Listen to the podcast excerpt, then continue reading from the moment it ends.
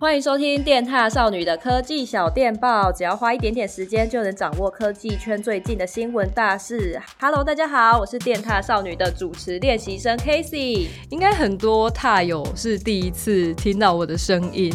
嗯，因为我是新加入的主持人，很高兴可以认识大家。虽然现在是在录音，但我还是有一点小紧张，小紧张。好，今天的小电报就由我来负责。我今天有挑了几则新闻，希望大家会喜欢我挑的。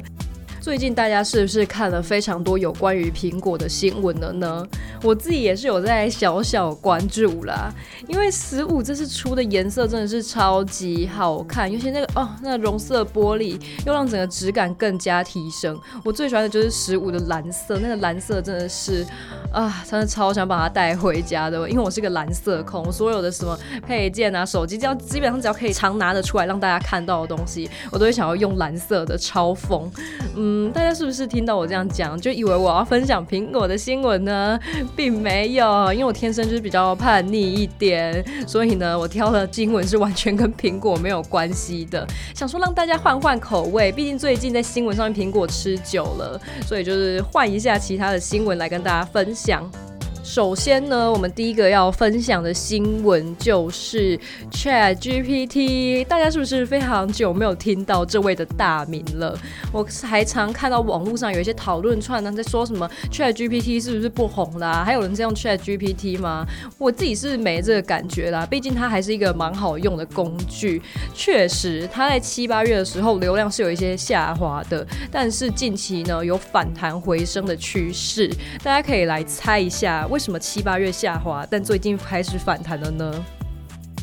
猜到了吗？是因为开学，美国跟台湾一样，就大概是在八九月这个时候开学的，然后学生就是重回校园嘛，所以呢，就是 ChatGPT 的使用量在学生的部分是有成长二十一 percent 的，然后非学生的流量呢是成长八 percent 左右。这些数据呢都是由 Yep Data 跟 SimilarWeb 这两家市调公司报告显示的，所以他们就是经过这一连串的调查，收集数据。才会推测说，就是 ChatGPT 的流量回升是跟开学有关。大家是不是多少作业都请 ChatGPT 帮忙过呢？因为我是最近才大学毕业的啦，所以我大学在校期间是还有遇到 ChatGPT 就是正当红的时候，我有啦，有请他，但是我就是顶多叫他帮我改改错字啊之类的，因为我觉得他会给我一些修改建议，但是讲话的方式还是有一点怪怪的，就很不口语，或者是。很不是常用的那种惯用词的感觉，所以我是不太采纳 ChatGPT 的意见就是一个爱跟 AI 作对的人类，完全不知道是为了什么我在问他问题。除了流量回升的新闻之外呢，我还非常期待 ChatGPT 的新功能，就是 OpenAI 呢最近宣布会在近期推出语音跟图像辨识的功能呢。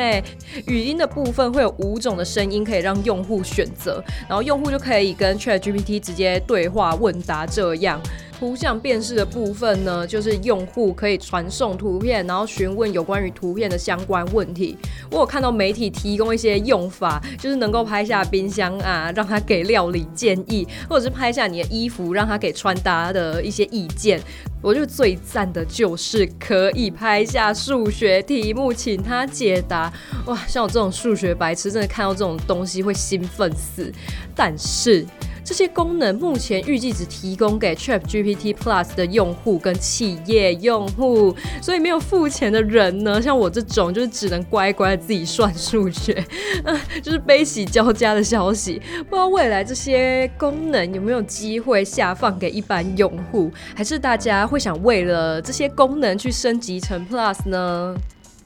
进入第二个新闻之前，想先跟现在在这里听 Podcast 的听众确认，就是大家应该都有听 Podcast 的习惯吧？像我自己就是非常的喜欢听 Podcast，无时无刻都在听，所以常常就是会没有东西听，会闹一些 Podcast 慌。现在我们不用担心这个问题了，因为 Spotify 开始测试 Podcast 的自动合成外语版本，从此呢，让 Podcast 可以突破语言的限制，打开全球的市场。Podcaster 可以用自己的声音翻译成其他的语言，所以呢，风格或是个人特色就会被保留，加深了 Podcaster 跟听众的连结。然后我们这项技术呢，也是有 Open AI，我们今天的常客跟 Spotify 合作的语音生成技术。目前呢，是已经邀请一些国外的知名 Podcaster 合作，主要是以英文为主。然后预计会先推出西班牙语版、跟法语版，还有德语版会相继推出。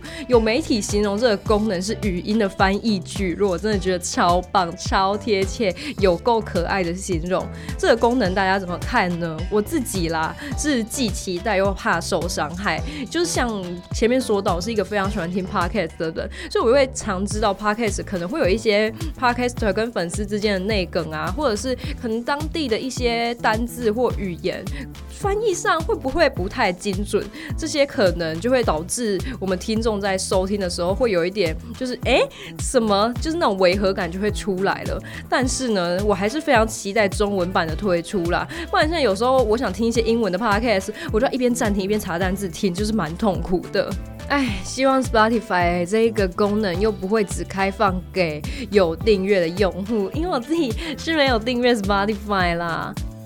最近订阅制真的是非常盛行呢，头好痛哦。现在呢，Instagram 它也是有在美国已经推出订阅制，最近 Meta 宣布也会在台湾实施这个功能呢，就是可以让创作者不用再开启其他平台就有订阅的服务。目前经营的 IG 只要设定月费之后，在自己的个人档案中开启订阅的按钮，就可以提供专属的内容或者是福利给有订阅的忠实粉丝。然后也可以在每个月获得固定的收入，其实对 IG 的一些创作者来说还不错啦。不然 IG 有时候变现能力很像没有像 YouTube 之类的这么好。基本上目前 IG 上面有的功能都可以让创作者提供专属内容，像是贴文啊、限动、Reels 跟最近很红的广播专区，这些都可以。订阅者呢就可以获得一个他们的专属徽章，让创作者可以方便辨识有订阅他们的用户的流留言啊，或者是讯息。